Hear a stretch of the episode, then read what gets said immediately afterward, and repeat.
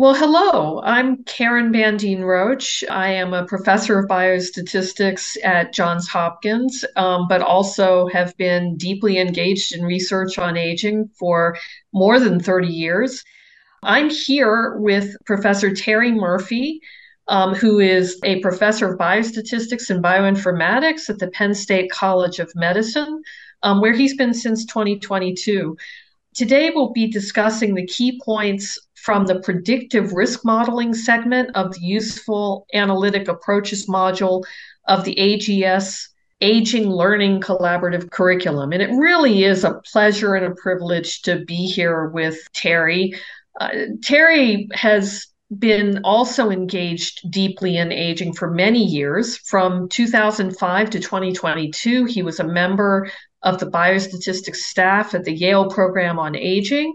And in addition to teaching and serving as an academic advisor of MPH students, he collaborates on a wide range of research projects through the CTSI of the Penn State College of Medicine. I certainly can attest that Terry is one of the founders and you know real proponents of gerontological statistics which has spread throughout the country but is affiliated with Yale particularly you know while he was still there so Terry welcome. It's great to have you today. Thank you so much for your kind introduction Karen. You know you created this wonderful module on predictive risk modeling in the context of multimorbidity. And so I, I wonder if you could begin by just, you know, giving your own high level overview, you know, to the statistical task that you were talking about in that module, you know, as well as the implications for the study of multimorbidity. Sure. I think this particular topic isn't quite as nice a fit as, say, uh, I recently had the privilege of interviewing you about methods of clustering of chronic conditions. This is a little less directly applicable. Generally, risk prediction models are fairly simple. They calculate the probability of a binary event, the zero or one, death or hospitalization or readmission within a specific time frame.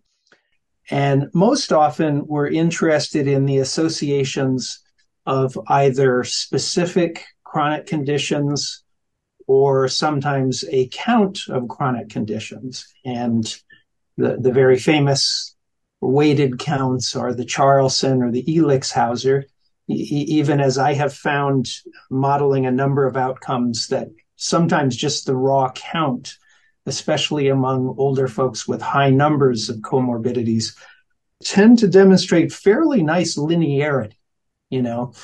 But anyway, the, these risk prediction models are trying to stratify risk so that providers and patients can jointly decide, oh, am I at high risk? Am I at low risk? And if this worries me, Am I motivated enough to do something about it? And what might I do?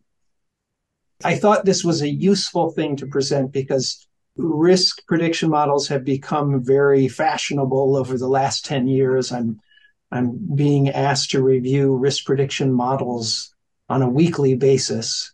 And so we're covering here just some of the fundamentals of what they're about and, and the most important building blocks. Well, thank you so much. And I actually think you've been humble in the first part of your statement that what incredible potential impact and relevance to either have algorithms by which to identify it, people at large risk for incident multimorbidity or the implications of multimorbidity for subsequent outcomes. And so thank you for this very important module. As then getting further down into the specifics that you so usefully discussed, many people are familiar with regression. And so, you know, one might wonder, well, why don't I just fit a, a regression model and, you know, just use the whatever comes out of that model as a prediction either for multimorbidity or, or the subsequent outcome. But Your module had some very lovely insights about the importance of model selection, and maybe um, you could tell our listeners a, a little bit about what to keep most highly in mind about that as they approach prediction in the multimorbidity context. Yes, model selection, multivariable model selection. So we have an outcome and we generally have many plausible candidate predictors. And often many of these are indeed chronic conditions. So more typically, let's let's take the condition of you have a bunch of different chronic conditions. How do you decide which subset of a big set of plausible predictors is the best to balance bias in other words accuracy and variance? How much noise is there around it? And there's no strong statistical consensus but i think one of the evolving themes has been this idea of two components are, are of interest. One is there's an increasingly sophisticated appreciation for model uncertainty. Um, I think there was a, a group of folks at the University of Washington in the 90s with Adrian Raftery and David Madigan and some other folks. And I think they really, with Bayesian model averaging, came up with this idea that the best models are ones that take into account the uncertainty of the model selection process. And, and Bayesian model averaging is a, is a very nice example of that. I think a second aspect of model selection is this idea of regularization, where you have many predictors in a model, and how do you winnow it down to the best group? there's been a lot of work showing that our traditional practices of stepwise, whether forward or backwards, uh, they don't tend to replicate very well. They tend to pick different models in different situations. So the lasso approach and lasso, just like a cowboy lasso, it's spelled, but it means the least absolute shrinkage selection operator. That's become increasingly popular because it considers even a very large number of plausible predictors all at once without forming nested models. Uh, these automated selection procedures start either with one or they start with all, and then they work backwards or forwards exclusively on nested models, meaning that once something is included or thrown out, it sticks. And Lasso just takes everybody all at once and through a nice penalty term, it shrinks the coefficients of each term and at the same time effectively selects by shrinking many of those coefficients to zero. And so these two aspects of model selection, both the uncertainty and the need for regularization, I think these we're really getting a much sharper appreciation for how important these are. Indeed, those were, you know, two very cutting edge aspects of your module, you know, well beyond, I think, what most practitioners in the medical literature um, apply even yet, but so important. And so, have you found that your collaborators are open to considering these methodologies um, and implementing them in, in their prediction efforts? It's a great question. I, I think our clinical colleagues are on the line. And I, I, think the clinical publishing industry is quite conservative generally. I remember when I first started, I, I was using a Bayesian spatial model, and I remember being advised by someone to leave out the Bayesian word, you know, uh, and, and of course, in, in the last 20 years, Bayesian techniques have really come of their own, right? But I think something like Bayesian model averaging, I think it's very popular among a lot of researchers, but almost unheard of by our clinical colleagues. At the end of the day, I think if we can get it published, especially in a good journal, then that tends to do more than anything else to bring our clinical colleagues along. So I've been fortunate to get a few things published. both with Bayesian model averaging and lasso. And once our colleagues see that that works and it's accepted, then they seem to be fine. But there are always jitters. Uh, that's why I think so many of our techniques go on uninterrupted, even when there are clearly better alternatives, just because of the conservatism of the industry. Well, I'm so glad that you, you know, raised these innovative techniques for those who will use the AGS modules. They have such an opportunity to make the resulting research truly cutting edge and increase reproducibility. And so, um, definitely join you in encouraging people to try them out and to work with statisticians um, to implement these because they can be well worth it.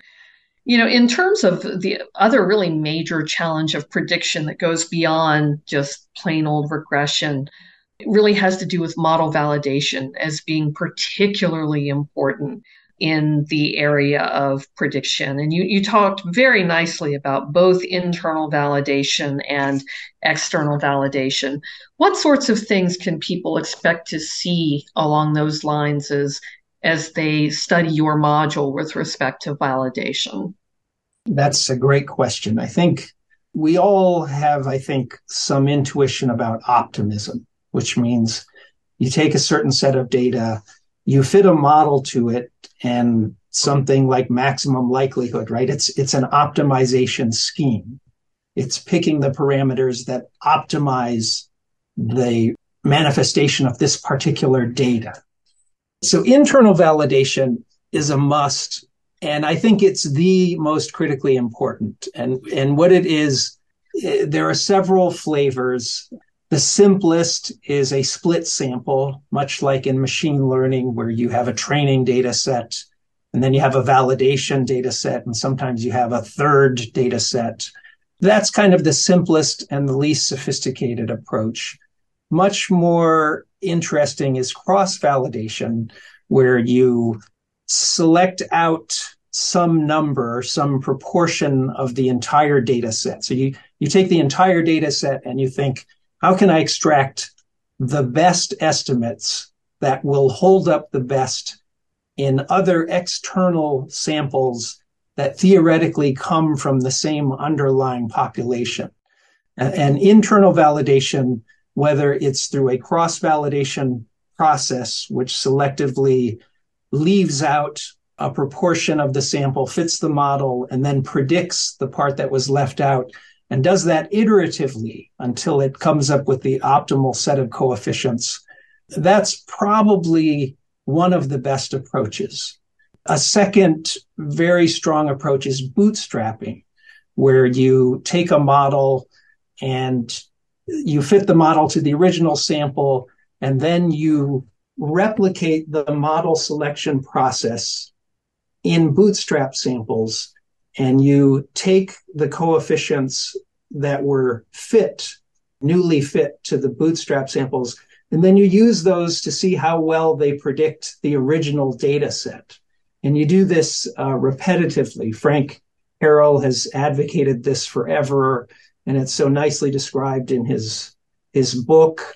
And this is a way of ensuring that you're doing everything you possibly can with your original data to come up with a set of coefficients that are much more likely to generalize and work well in separate data sets. So uh, cross validation and bootstrapping are probably among the best. Now, external validation, wonderful, but it comes with its own set of headaches. Often it's hard to ensure that a say a population in a different country really does come from the same underlying population.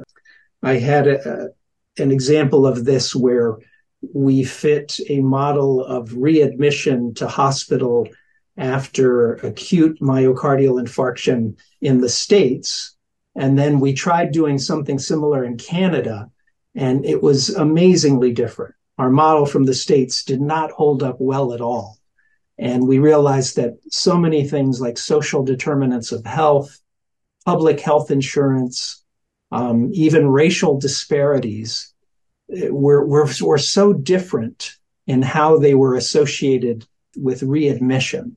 So external is in some ways this very high level of rigor. And if you can achieve it, it's that much more evidence, strong evidence that you really are getting to the truth of the matter. But it comes with, with so many challenges. It's often not easy or practical to do. So that's why internal validation is critically important. I couldn't agree more. In grant review, I'm I'm often astonished at how often um, internal validation is ignored, and um, you know it's certainly a, a, recipe, if nothing else, for a, a, grant being lowered in its evaluation of merit, but but so important for the reproducibility of of results. I'm so glad you brought up that latter example about the differences even between Canada and the US, which we would believe would be such similar contexts, um, and the importance of considering contextual factors um, in prediction, you know, and, and, and that predictions may not simply be portable between different contexts. Such an important insight. Yes. Uh, a related note there is the nature of the outcome. There are some outcomes, such as death, which almost everyone will agree. The heart stops, um, the brain activity stops, you're dead, right? We all agree on that around the world. Those very hard outcomes tend to have much better model performance. Those that have much more subjective elements and policy and social elements, such as readmission, they do not perform nearly as well and much harder to reproduce. So there's all of these human elements and subjective elements that cannot be well captured by a small set of, of measured predictors. Such important insights. And it, it leads a little bit, you know, into the very nice section of your module in which you developed some detailed examples to exemplify what you had developed in the earlier part of the module.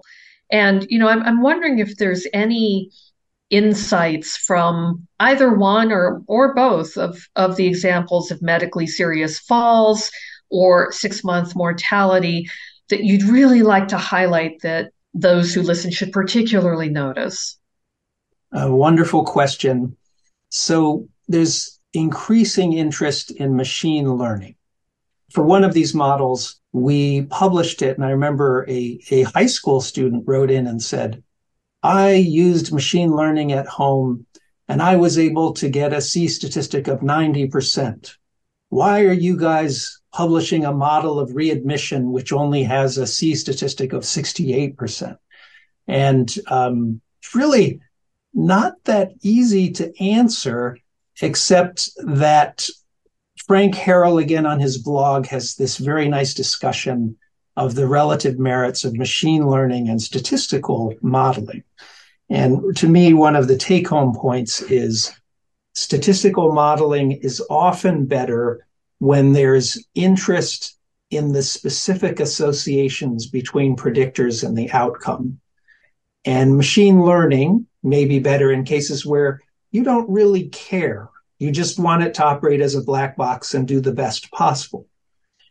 In our model of serious fall injury among middle aged veterans, we had this wonderfully rich veterans data set and we used a statistical model for prediction, but for fall related injury, which traditionally relies on E codes reported at hospitals, we developed a machine learning algorithm, a text based support vector machine. We unleashed it on the radiology reports and it essentially tripled the number of outcome events that we were able to include in our analysis. So to me, what's striking about that particular example is we used machine learning for what it's often best at, which is image recognition, or in this case, recognizing and pulling out certain specific text things that most providers would reasonably attribute to a fall. And, and so in this sense, we were able to greatly augment our harvest of outcome events, which gave us much greater power. And then we used multivariable logistic regression based on the Bayesian information criterion. And so what I, what I love about that example is I tried, we tried to use the stats modeling part for what it does best because the providers really are interested in knowing, oh, so opiate usage in the previous six months really is associated with a higher risk of falling. Makes sense. And at the same time, we use the machine learning to triple the amount of our outcomes. And in this sense, I, I thought we were using both approaches according to their best abilities. And, and machine learning, of course, has huge potential to help us in so many areas. But as practicing methodologists, we need to be very mindful. This is what it does best. And this is what statistical modeling does best and use them appropriately. That's such an important insight. And, you know, I, I appreciate so much that you have just in your module highlights for those who will study it that you know prediction sometimes is just to identify people but other times it is meant to then lead to doing something um, intervening. And in those cases the interpretability is is important. And um, so a- absolutely that's that's extremely valuable. You know i think that brings us almost to the the end of talking about your module were there any concluding thoughts that you wanted to highlight as, as people now go off to study and then hopefully implement the valuable things that you've described? So, risk prediction modeling, like most of research, is a team sport. We must have good statistical measures, and here we've emphasized internal validation as being key and model selection that properly considers uh, a wide array, of potential predictors as well as the uncertainty of, of the process. But reconciling everything the stats does with our content experts and trying to come up with something useful and practical to clinicians that they may use to help improve the quality of life of folks as we age and help us stay independent as long as possible. As you know, Karen, you and I have both worked for Pepper Centers for many years. I, I think that's just a wonderful ideal or goal. Let's let's all stay as independent eh, and healthy as for as long as we can, and and hopefully the use of statistics and good content knowledge can can help us get there. Here, here. Well, thank you so much, Terry. It's been such a pleasure to share this time with you. And I so greatly appreciate all your many contributions to the health of older adults, you know, through the insightful use of statistics that you bring to studies. Thank you so much. Thank you, Karen.